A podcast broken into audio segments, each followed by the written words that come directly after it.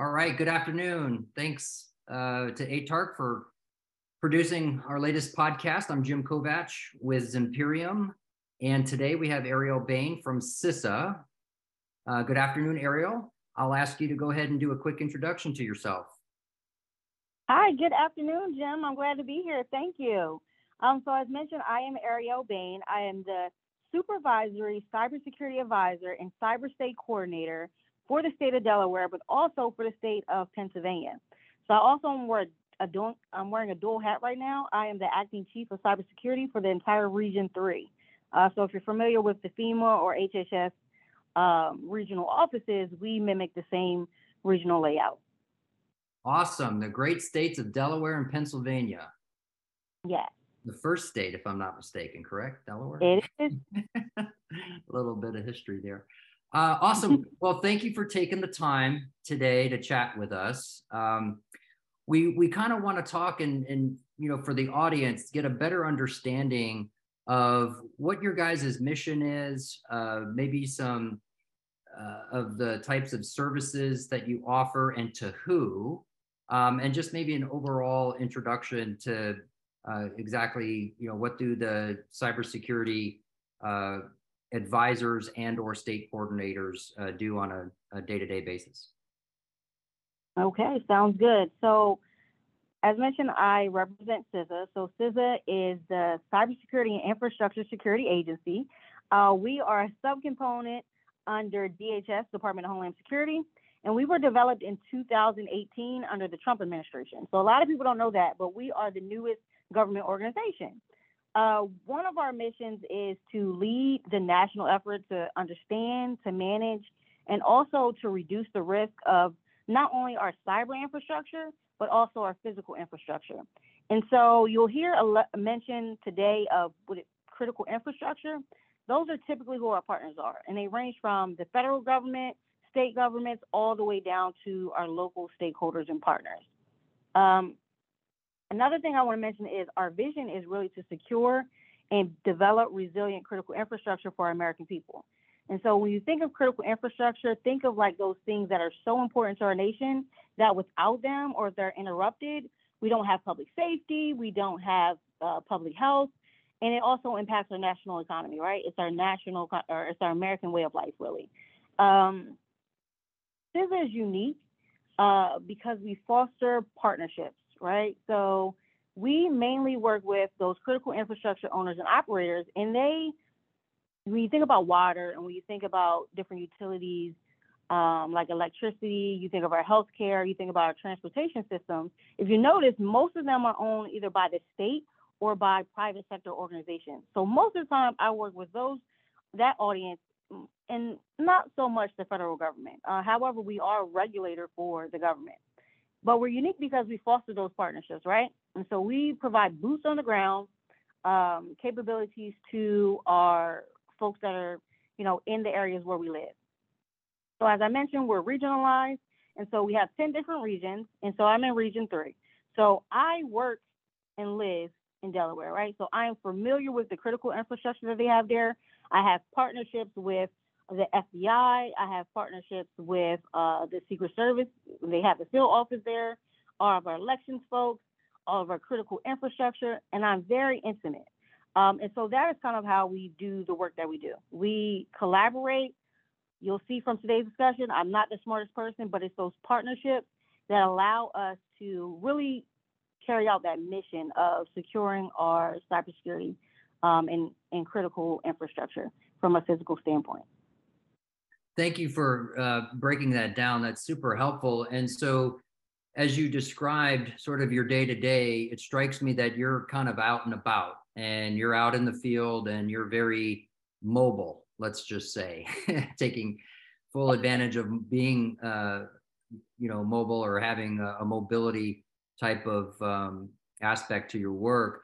Um, so let's talk a little bit about the intersection uh, of what you do out there and and mobile security uh, for that matter. Um, you know, give us a sense, if you don't mind, or your perspective on the criticality and the use of mobile devices for yourself in terms of your team and your teammates and your colleagues and doing their work, but then also as you see it uh, and the level of importance that it has uh, for you know the broader public and citizens in general? So I look at it like this: everyone has a mobile device, right? It's the, the thing that you can take with you that you can put in your back pocket. It connects us not only to 911 services, it connects us to um, you know our businesses today. It connects us to our children. It's very vital in how not only we do business for our organizations, but how we carry out our personal lives. You know, when you're paying a bill, typically you're on the go and you might pay it when you're on the bus. Or if you need to call 911, nine times out of 10, you're probably calling from your mobile phone because it's already on you. Um, so I think, you know, increasingly we'll become more dependent on our phones. And in fact, if you look at it, right, you can control your lights and you can control your alarm systems. You can control your car from a phone. And so that connectivity, you know, is vital. It's vital for us to survive today. Yeah, I couldn't agree more. In fact, uh, we're very much in that that space of ensuring uh, citizen safety, citizen security as it relates to their mobile transactions when they're conducting business with uh, their local government entity.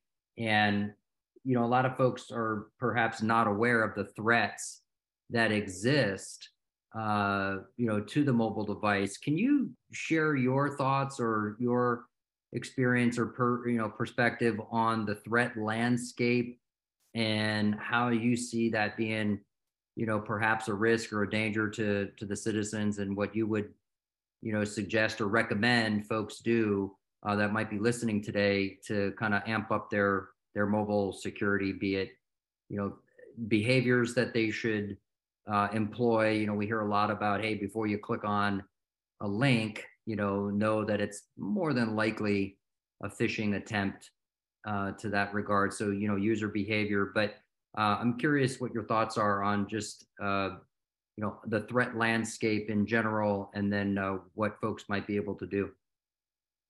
Definitely.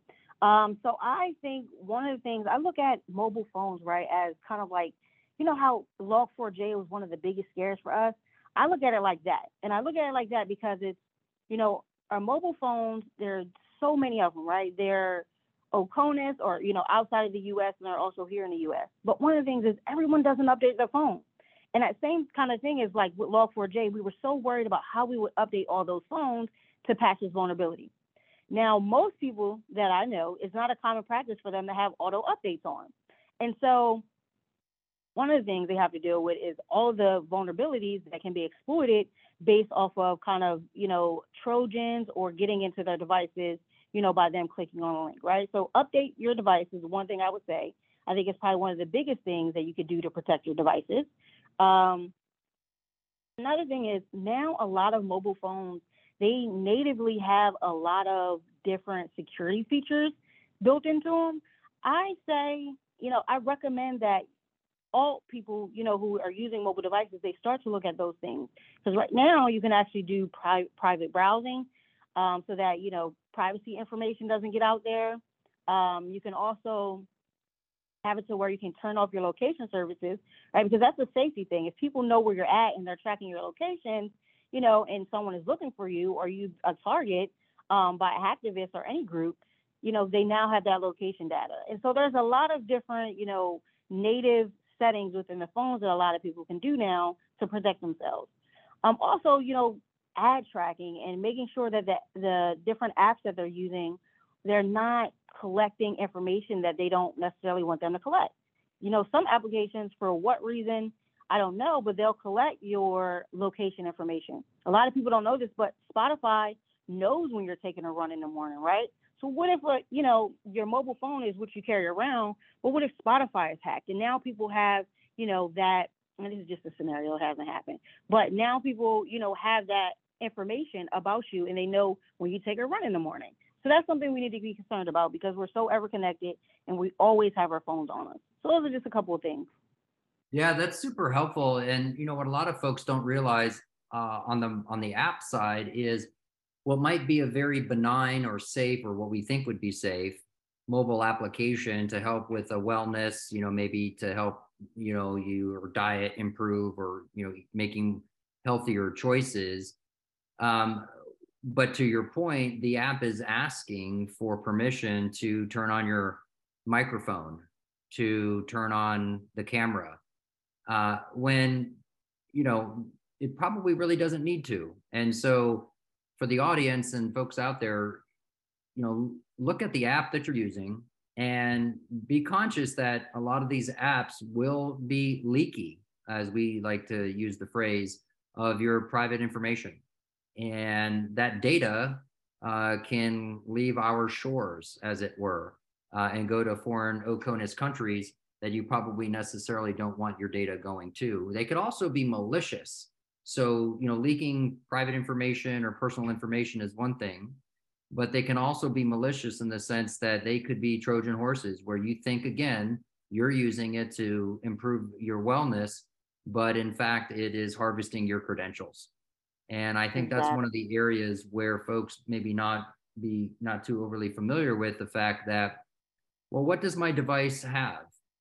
Um, it's it's a little funny story here. I'll, I'll say there was a meme not too long ago where on it was a picture of the mobile device and all the different things that are on the mobile device. And it said, you know, me, everything I have about myself is right here on my mobile device. And then below that, it said hacker. Everything about your personal life I have right here on your mobile device, right? So the, the notion being that once you compromise uh, the mobile device, uh, there is a treasure trove of information. In the federal landscape and perhaps DoD, I would argue it's almost like if familiar, if folks are familiar with the SF-86. The SF-86, of course, is the background security clearance document. You know, the mobile device in some ways is a living digital SF-86. To your point, yeah. Ariel, it goes everywhere you go and so it can really give uh, an indicator. Um, uh, to that end, let's pivot. I, I want that before we switch gears. I did want to piggyback because you made me think of two more big things. Oh, um, oh, please go one, ahead. One is supply chain compromise, right? Because when you think of a mobile device, you know it has firmware, you know, it has memory, it has so many different devices that typically are not built in the United States. They're outsourced, and so we that creates so many different blind spots to us because that means our mobile devices has been in so many people's hands and we don't know how our devices have been tampered with necessarily. And so it's something that we have to increasingly be aware of that, you know, bad actors may have compromised, you know, legitimate third parties and injected malicious, you know, code or potentially done something to the hardware of our devices that we use every day. But I was also thinking of um, smishing which is phishing, but you know, with SMS. A lot of people click on stuff like from your mobile phone.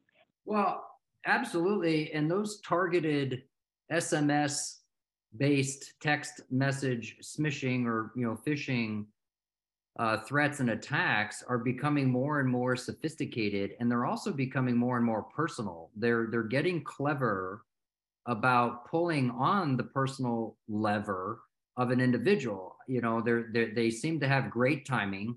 Uh, you know, uh, oh yes, I did just come from seeing my doctor and I did just submit for a prescription and now I'm getting a text message that says there's a problem with my prescription meds, you know, click here to resolve. Well, they don't know that, but they're taking a shot at it in terms of, you know, is it just perfect coincidental timing? And so if you're in the mindset where that occurred, um, that that's an easy one. That could trip you up very quickly. Um, another is that I've seen is, hey Ariel, somebody is accessing your credit report uh, currently. You know, please click here to see who's accessing your credit report in real time, right? And and that can that can spark uh, an emotional reaction. I know it did for me uh, when I got it, and they almost got me. And I do this for a living right? I almost because I was like, who in the heck is trying to get my credit report? Me, me too. yeah. And so yeah, here we are, two cyber security people, right? and uh, those bad actors almost got us. So that's those are great points, and and that is you know one threat vector uh, that has skyrocketed, in particular now that a lot of folks are doing remote work um, in government and in, in industry for that matter. Um, so the, the phishing across the board. And on, on an email side, it's it's more difficult on a mobile device to ascertain whether it's a, a, legit email or not. You know, things are hidden and you can't kind of see the address, and it just it's a lot more difficult. Um, so that's certainly one threat vector. The other the other threat vector folks don't realize um, that I've seen is, and I'm curious for your thoughts on it, but when we go to a, a coffee shop and you know sort of indiscriminately connect to a Wi-Fi uh, and not really perhaps paying attention to the fact that that could be a rogue Wi-Fi uh, and you know somebody with bad intentions. And once they own you on the network, they pretty much can get to your device in a variety of ways as well. Um, curious for your thoughts on on that one. Yeah, so that is actually pretty. So I've actually used a mobile threat defense system before.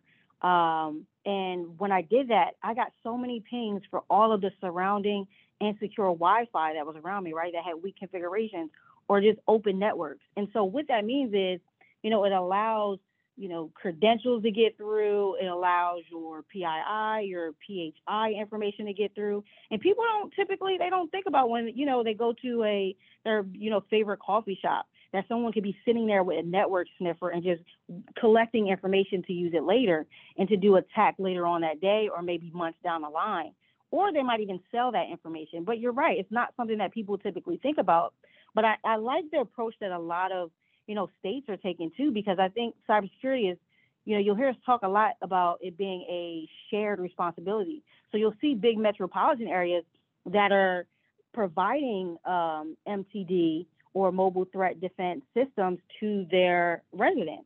And I like that approach. I think, you know, sharing is caring and, you know, it really is a shared responsibility. Yeah, actually, I'm glad you mentioned that. Uh, one of the biggest cities in uh, the nation, New York City, has that very service. In fact, uh, they recognized that they were encouraging the use of their broadband and free Wi-Fi's throughout the city and conduct online transactions, whether it's renew uh, registrations or pay taxes or what have you. So more and more people were going online to conduct those transactions and activities. Um, and more often than not, were doing so from their mobile device. So New York City uh, uh, created something called NYC Secure. I encourage folks to go take a look at it. It's out on the the app stores, uh, and it, it fulfills that exact scenario, uh, where it gives you a greater degree of protection the last one I'll mention before we move on, and I do want to get to zero trust and a couple of other things, but the last one I'll mention for the audience, in case they're not overly aware, uh, but it's also the device risks that uh, we might encounter. So the scenario that I always uh, try to introduce is, you know, your your phone battery is starting to dwindle, um, but yet you still got a full day ahead of you. Maybe you're at the airport or what have you uh, in fact, the FBI issued warning notices on this one where, oh, you know, again, I'm running low. I'm just going to go over here to this USB charging station and plug right in. And when in fact that could be spoofed such that once you plug it in, a bad actor on the other end of that could actually compromise or root your device right then and there. So from for the audience, I would highly encourage you to always bring your adapter and use the electrical outlet and not a USB charging station. Again, even though you might feel or look as it as if it's legitimate, uh, those things have been spoofed in the past. So that's another threat vector for folks to to think about. Okay, uh, pivoting now a little bit because I know CISA is a big proponent, uh, as is uh, you know other organizations across the federal government of zero trust architectures. And I was hoping you could maybe give us your perspective on how CISA is addressing it, in particular from a mobility standpoint. I know there was a um, document, and I'm drawing a blank on what they were calling it. Maybe you can help me. uh, not too long ago, I think in the springtime, uh, about the alignment of mobility with uh, zero trust. But can you talk a little bit about uh, sort of how you guys are approaching zero trust with the states and the locales, and then the alignment to mobile? Ah, yes, most definitely. Um, so we put out a few documents um, talking about zero trust and really adopting uh, the framework. Most of those documents came out because of Colonial Pipeline, uh, the ransomware attack that they had experienced. If you look at that, that was probably one of the, the first times in you know American history where we've seen a cyber attack really play out uh, real. It caused a lot of people to you know create create a lot of panic for a lot of us. You know, in southern states, gas lines were really long, and it appeared that there was a shortage on gas. Um, and so we had a lot of guidance come out um, around federal governments and how they could adopt zero trust. As far as it comes to mobility, we just put out a document that was back in March 2022, so pretty recent, right? Uh, we allowed public comments up until April, right? So for about 30 days. But I really like that document because it really came from a place of, you know, everyone hears about zero trust, but nine times out of 10, when you hear about zero trust, people aren't talking about mobility. People aren't including mobile devices and BYOD, BYOD and GFE. They're typically not including that in the conversation. So that document, which was called the Zero Trust to Mobility Guidance for uh, Federal Enterprise Mobility, that document gave a pathway in order to achieve that. And so while it was only written for the federal government, you'll quickly see that any organization, you know, can adapt that. That's great. Yeah. And what I particularly appreciated about the document was how it was uh, sectioned or organized, I guess you could say, into the various you know functions and capabilities and how it supports zero trust. And one of those was a, a, a topic that's near and dear to me, which is attesting of the device. So a lot of Oxygen currently, when it comes to zero trust conversations, focuses on the identity, and identity is important. But um, I, I would contend that if if Jim is Jim, and that's great, we've you know leveraged you know ICAM or some identity management to to leverage who uh, to validate my identity. But if my device is not attested uh, to ensure that it's not containing a malicious payload, then all we have really done is is when I bring in the attack, is they know where to go to find the source, right? Oh, came in on Jim's device. Fantastic. So I'm curious for your thoughts on, you know, how does device or how does identity and device go hand in hand and, and what your experience or thoughts are on that, especially as it relates to zero trust? So I'll take it a step further, Jim you know how like a lot of people, you know, are worried about the identities and authentication and, you know, access by users. I think a lot of people also are thinking about, you know, access to their applications, what applications they have, you know, what network devices they have, who's on the network, um, utilization of the network. They're also worried about the data, the integrity of the data, the confidentiality of data. But all those things, right, they never think about the device. You know, it's always something that typically gets left off. But I like that you're bringing, you know, into the conversation because you're right. Devices are typically not tested for tampering, um, and it's a it's a very easy attack vector. You know, it might be a malicious payload, or you know, while you're traveling, it might be possible that you know a, a foreign entity tried to change the integrity on your machine, and that's no no longer safe to use. So in the document, we specifically call out a couple of things. So for device device uh, attestation specifically, some of the things that we recommend for federal organizations that any other organization can adopt um, is that mobile threat defense. Um, we also look at using hardware for integrity, uh, specifically the T- the TPM module, which stands for the Trusted the trusted platform module, I believe. Is that right, Jim? That sounds right. Yeah. But, yeah. So that that basically makes sure that your device, from you know a hardware perspective, has not been changed. And I think it's very important uh, because they go hand in hand. Yeah, we want to know the people on our network, but we also want to know if, let's just say, you know, we trust Alice, right? Alice works for our organization. We've allowed her on the network. It seems as though she's logging in from a legitimate you know, iPhone device that we provided her for. And so because of those two things, we're giving her access. We don't check for that middle part of looking at the device. And that's very important because it's the pathway to getting access to the network, to getting access to our data, and to getting access to our applications. I couldn't agree so more. That, yeah, I hope that helped kind of frame why both are important. Yeah, I, I couldn't agree more. Thank you. I appreciate that. Um, I know we're coming up on our time, but I do have one last thing relative to the cyber grant program um, that was uh, initiated and I do believe executed uh, late summer, uh, earlier in the fall.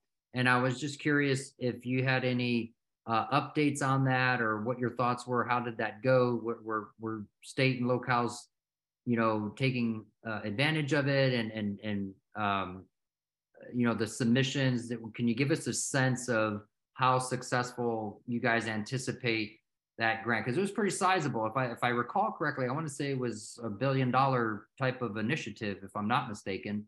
Um, so can you give us any current uh, feedback? Definitely, yeah. So it was released um, over, you know, in the beginning of the fall, um, and the application is very timely because the application actually just closed November 15th, yesterday, and so the state or the state administrative agencies, what we call SAAs, they had to apply, and so what happens is the money has to be passed through to our um, to the local entities, and so the state can keep up to 20% of that, and then everything else has to be passed through. So that's 80% pass through, right? Um, but CISA's role within this, even though it's administered by FEMA, we're going to help them address the cyber threats and vulnerabilities that they have in our environment, um, in our networks. We're also going to help them identify like those key vulnerabilities that they have, you know, and this includes mobility as well. You know, we have our protective uh, security visits where we'll go and we'll have these one-on-one conversations and we'll be able to find out what keeps them up at night. Um, but it's also helping us kind of mitigate threats and that that approach where you know sharing is caring. They're giving us information, we can kind of disseminate that, and this can be a collaborative effort.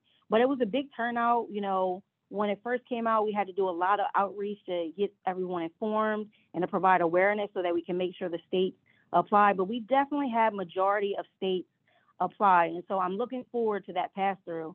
And the awards come out December 31st or around that time. And so we'll probably hear more information uh, then.